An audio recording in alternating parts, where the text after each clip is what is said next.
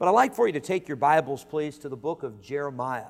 And I don't know how long we'll be in this series, but I think we'll be in it for a little bit, and I hope it'll be a help and a blessing to you. But I have been uh, so burdened, and of course, I think this last weekend, I think it just really, uh, really was such a, a, a vivid reminder of how much our nation needs to get back to God. Uh, our nation is a mess, and by the way, I love our nation, and uh, I love I love our military. I'm thankful for our military, and uh, I'm thankful for our president. I don't agree with everything he does, but I'm thankful for him, and uh, he has done a lot of good. And I'm thankful for a born again Christian vice president. And uh, I'm thankful for some people in our nation that have tried to do what's right and for have taken a stand. And uh, if the if the heathen crowd is screaming, then you know that somebody's doing something right because uh, that this old world they don't like anything like that. But you know the answer is not in politics. Now I think we ought to be involved. I think we ought to pray. I know we ought to vote. Uh, maybe some of you want to consider running for some local offices. I'm glad God did not call me to be a politician. God called me to be a preacher. But I, am thankful for, for our government. I'm thankful for that, and we need that. But, but that's not going to turn our nation back to God. That's not going to turn our nation around. What's going to turn our nation around is when God's people get back to the Bible. And when we fall on our faces and we get right with God, and when we realize that we're going to have to get serious about our prayer time and get serious about serving God. I love what Brother Caleb said about the young people there in Uganda. You know what we're seeing in our nation? We're seeing a generation of young people now that are coming up that have not had to obey authority. They've not been instructed in the Bible, they've not been instructed in doing what is right. And that's why people stand up and think it's okay to shoot people with a gun. Uh, the guns are not the problem. Uh, you can take away every gun you want to, but the hearts of man are going to be evil, and people are going to find a way to do something like that. But the problem is the heart, and the problem is that God needs to get a hold of them. And we must reach the next generation, and we must make a difference. But the book of Jeremiah is a book that was written by a man who had a broken heart. As a matter of fact, Jeremiah is known in scriptures as the weeping prophet. Would you notice with me Jeremiah chapter 9? It says in verse number 1, Jeremiah's his prayer, his, his proclamation, he says, Oh, that my head were waters, and mine eyes a fountain of tears, that I might weep day and night for the slain of the daughter of my people. I'd like to begin our series. We'll do a few weeks of introduction, a few weeks of background, and then we'll, we'll get into Jeremiah. And we won't take every chapter, we'll uh, block some of them together and we'll work our way through this book. But I want to challenge us, and I want to uh, ask God to convict our hearts that we would get a burden for our nation, that we would get a burden for our community, that we would get a burden for souls, like what Jeremiah had for His people in His day. Lord, help us as we look at your word, and I pray we would learn from the life of Jeremiah, from his testimony, from his messages, from how he had compassion and a broken heart. And Lord, he was, he was faithful to the call that you had placed on his life. Lord, I pray that you would help us to be encouraged and helped and challenged from the Word of God this evening. We pray in Jesus' name. Amen. As we look at Jeremiah's background, and uh, we'll, uh, we'll work through, we won't get, get very far tonight, but we'll at least get a, a start on it.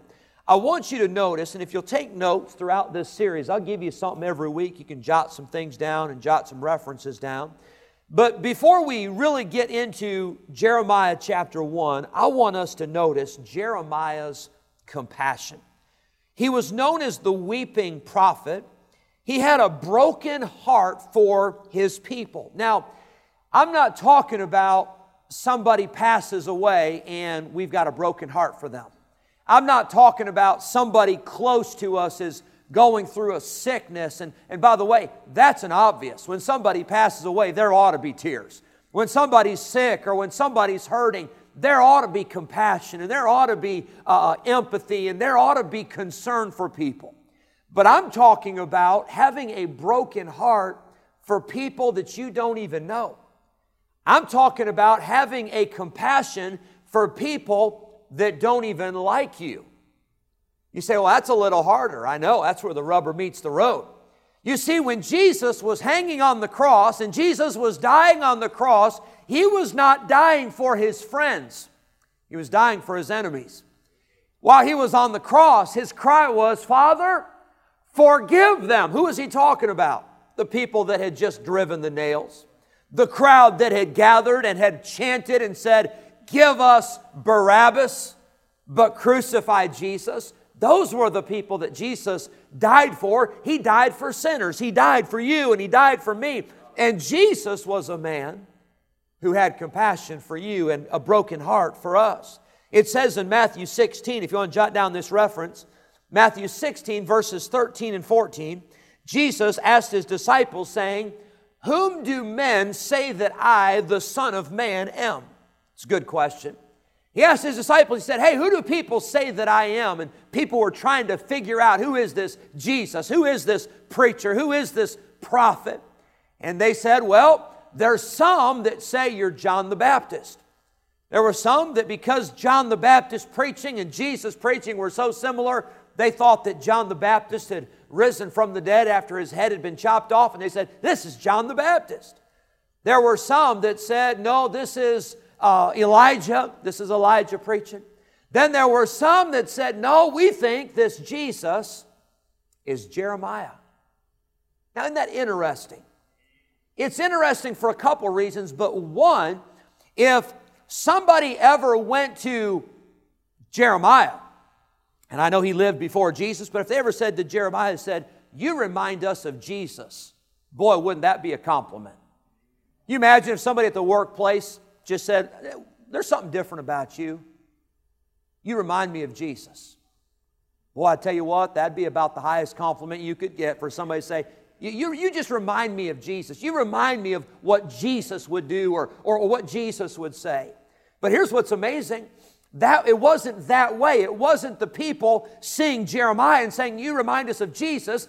It was the people seeing Jesus and say, This Jesus reminds us of that prophet Jeremiah. Now that's interesting.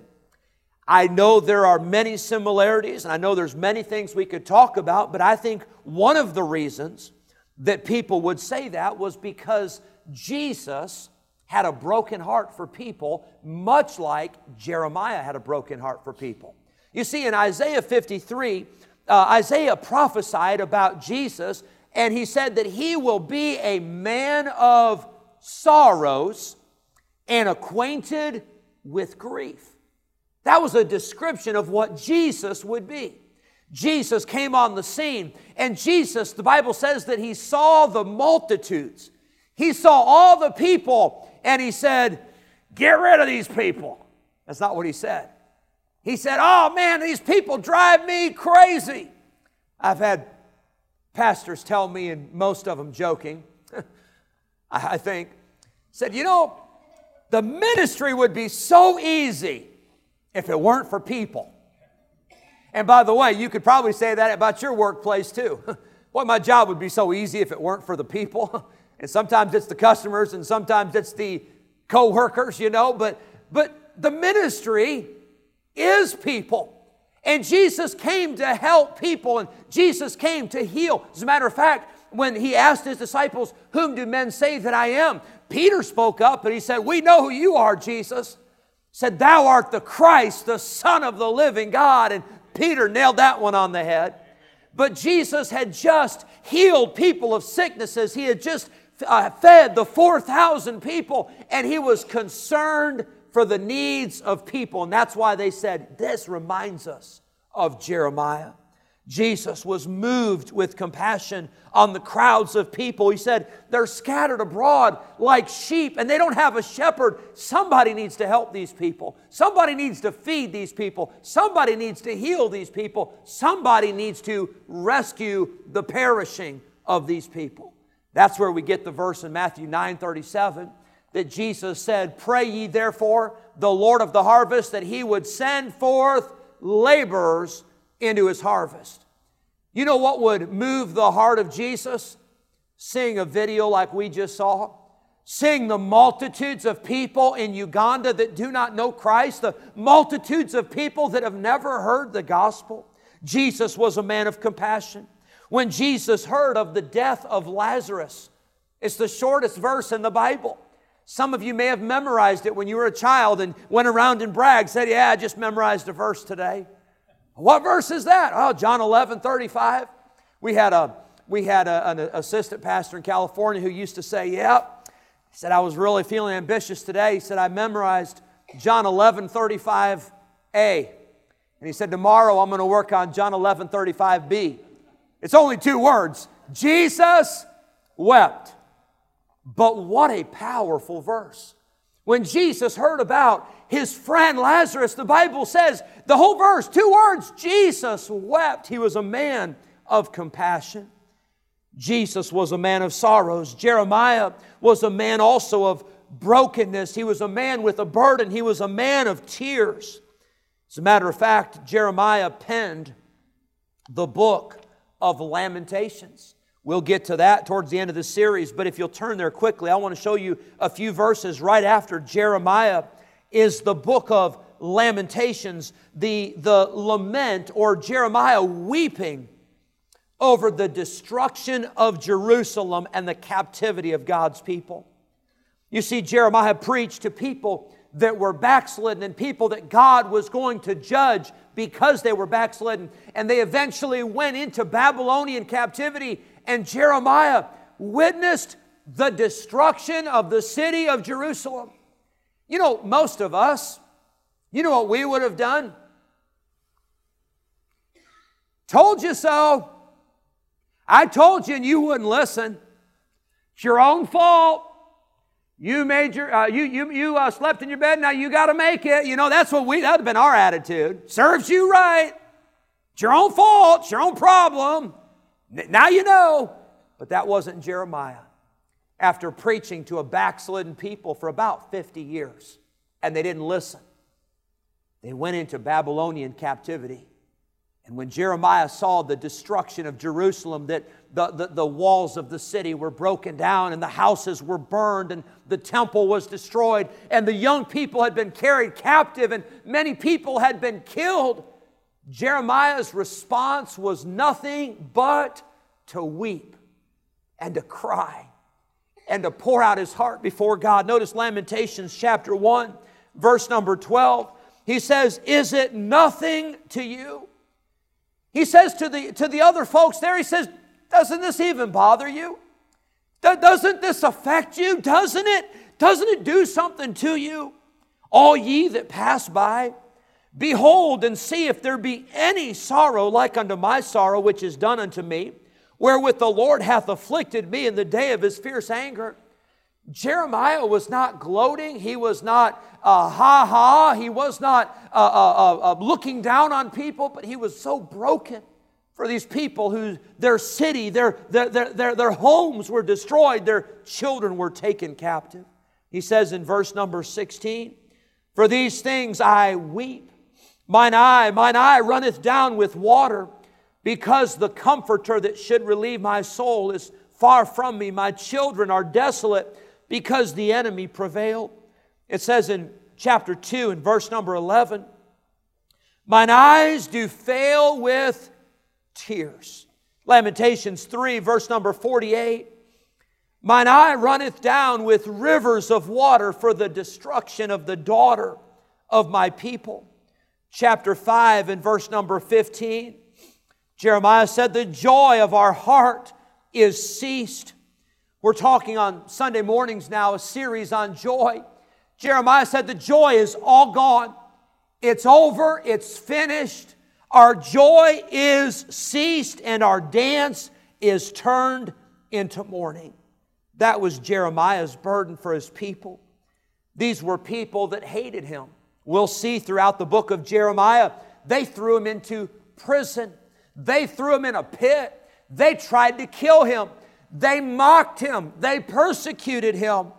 But yet he was so broken for these people. Why was Jeremiah so broken? God's people had become backslidden, and Jeremiah knew that backslidden people, they always suffer the consequences. And let me say that one more time. Backslidden people, they always suffer the consequences. I'm not saying that if you're backslidden, you're going to be in a car accident tomorrow. I think there's some times where we're in car accidents and we're not out of the will of God and we're doing what's right. And I think sometimes it's the attacks of Satan. And you look at the story of Job, he was not sinning. But I think there's some times where things happen in our lives and it is a result of God trying to get our attention because we are backsliding, we are getting away from Him. And God always judges, and there's always a judgment, there's always a price tag for people who are God's children who sin. The Bible says that as God's children, if we do wrong, He will chasten us, He will discipline us. And if He doesn't discipline us, that's a bad sign because it's possible we're not His children. Because God always disciplines His children. By the way, Jeremiah's brokenness and his compassion, his tears, got the attention of God. You see, compassion still makes a difference. Jude, verse number 22, the Bible says, And of some having compassion, making a difference. I love what uh, Brother Caleb was saying about uh, some of our folks in the church. Maybe you've been serving God for a long time, and maybe you don't always see the results right away, but maybe there's uh, someone coming up that it's in the it's in the production time, but you will see the results eventually. I want to tell you, compassion, your compassion is not in vain. Your compassion makes a difference. Your prayers make a difference. Your tears make a difference. Your witness makes a difference. Your Sunday school class makes a difference. You say, but they sleep through my Sunday school class. You just never know. Your bus ministry makes a difference. Your faithfulness makes a difference. Your giving, your soul winning, your passing tracts makes a difference. Of some having compassion making a difference. You say, Pastor, what about Jeremiah? Did he make a great difference? Well, in the world standards, no. Jeremiah preached for about 50 years, and as far as we can tell in the scriptures, we only see one possible convert that he had. It was a man by the name of Baruch. B A R U C H, Baruch. And some people say that Baruch was not even a, a, a, convert, he was only helping Jeremiah because that was his job. He was the scribe who wrote some things down when Jeremiah preached. Some say Baruch wasn't even fully convinced of the message of Jeremiah. However, Jeremiah preached. And he prayed and he wept and he had tears and he had compassion, and God's people went into captivity. However, there were some young captives, some young captive boys that went from Judah that went into Babylon. I'll give you a couple names, see if you recognize any of these names. Hananiah, Mishael, Azariah. How about this one? Daniel. You recognize those names? The first three you'd recognize as Shadrach, Meshach, and Abednego. But where do you think they got the courage to stand up to Nebuchadnezzar? Where do you think they got the teaching? And where do you think they got the training? And where do you think they got rooted and grounded in the Bible before they went into captivity? I would dare say it was an old prophet like Jeremiah who just stood up and stayed faithful and preached when it seemed like nobody was listening. And you say, well, what difference did that make? A big difference. You see, Daniel went to Babylon, and Daniel not only changed Babylon, but Daniel was used of God to change the world because Babylon was in control and the Medo Persians came on the scene. And Daniel was instrumental in, in, in setting policy for the entire Medo Persian Empire. He changed the world, and it only took one. Can I tell you, your service, your faithfulness, what you do for the Lord, you teaching your children, you working with your grandchildren, whatever you're doing for God, I want to tell you, it is worth it and it makes a difference. And if you never see the difference down here, I want to tell you, you'll see the difference up there. when we stand before that judgment seat of Christ and when God plays back the tapes or the, the, the DVDs or the films or whatever He shows, the, the, the 3D or the 4D of all that has happened, I want to tell you, we're going to be so glad that we serve God. We'll have no regrets when we stand before God that we were faithful. You may not see the results right away, but God sees and God will reward your faithfulness. The Bible says in Psalm 126, they that sow in tears shall reap in what? Joy. I'm glad that there's some sowing that we can do now and there'll be some reaping later. I want to challenge you tonight as we look at this opening introductory message on the book of Jeremiah. I want to challenge you don't lose your tears. Remember when you used to have a broken heart, when you knew of somebody that wasn't saved? Remember when that used to bother you? Remember when it used to be heavy on your heart? Remember when you used to have a prayer list of people you prayed for and you were praying for this person to get saved? And by the way, I've had people over the years I've prayed for for years and years and years and years. Can I tell you? Don't give up. Don't throw in the towel because God hears and God answers prayer and God sees your tears and God knows. Don't lose your burden. Don't you lose the broken heart that you once had. For some in this auditorium, maybe you've never had a broken heart. Maybe there's never been a time in your life where you would, you would cry or you would weep over a backslidden family member, or a wayward child, or a wayward sibling, or a, a, a friend who is away from the Lord. Can I tell you, I think it's time we get back to compassion and brokenness and getting a burden for people again. So, well, Pastor, how do we get compassion? How, how do we have it? I, I don't have it now, or maybe I had it and I lost it, but how do we get our compassion? Would you notice in Lamentations chapter 3? I'm going to give you a few thoughts tonight. We're going to be done. Lamentations 3, verse number 51. Jeremiah said, Mine eye affecteth mine heart because of all the daughters of my city. I'm going to give you about five words here and we'll be done. I'm not, I mean, I'm going to say more than five words, but I'm going to give you five main words. And if you want to jot them down, how do we get our compassion back? Number one, you got to see it. You've heard the expression out of sight, out of mind. You know why we don't get a burden for souls? Because we're not looking for them. You know why we don't get a burden for people that are away from God? Is because we're not looking for them. Uh, we're not noticing. We're not seeing the needs and the burdens that people have. I was speaking today, and I don't, I don't think he'd mind me sharing this. It was not about church work, it was about a, a different kind of work. But I was speaking today to Miss Dot Nelson's son, Rodney. Many of you know Rodney, and Rodney and uh, Greg and Doug, those, those men, they are wonderful men. Many of you know them and you've known the Nelsons. But Rodney was telling me, we got, I forget how we got talking about this, but he has worked in schoolwork for many, many years. He was the assistant principal here at Roanoke Rapids for some time. I don't know how many years, but several years. And he went to Raleigh and he's, he has uh, served there in schools and just a wonderful man. But somehow we got talking about, uh, about a certain person or something, and he said, You know, he said, when I was the assistant principal, he said, I'll never forget. He said, he didn't use these words, but he said it, it clicked or registered. But he said, there was one time we had, I had a particular student that I was having trouble with, and he said, I went to that student's home. He said, and when I went to that student's home, I thought, wow, it makes sense now. I can see why this student is struggling so much in school because this student had a terrible, awful, awful home life. But he said, I didn't know till I went to that home. And he said these words. He said, I didn't know till I went up and knocked on the door. And the door opened, and I saw what that student lived with every day. You know, when he said that, I thought that's exactly what we need to do. We need to see the people out there that have needs. Friend, you think you've got problems?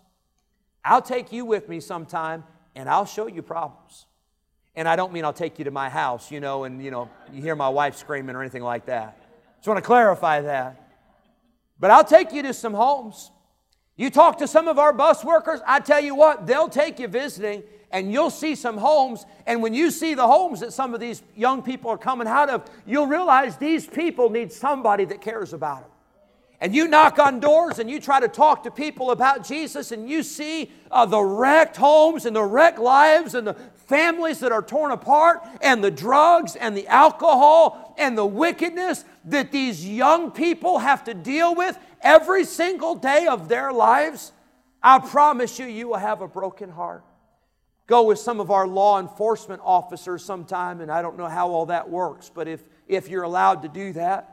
But I promise you, your eyes will be open and you'll realize that people are out there that need the Lord. They need somebody that'll just care about them, somebody that'll love them, somebody that will see their need and do something about it. Number one, how do we get compassion? You got to see it, you got to open your eyes to it. We've got to realize there's a world out there. That's why we have missionaries. That's why whenever we have a missionary come, if they have a video or they have a presentation, I want us to see that because I want us to see the faces. When you write that check for that missionary uh, giving and you write that check for that missions project, I want you to know that we're not just giving to some imaginary thing out there.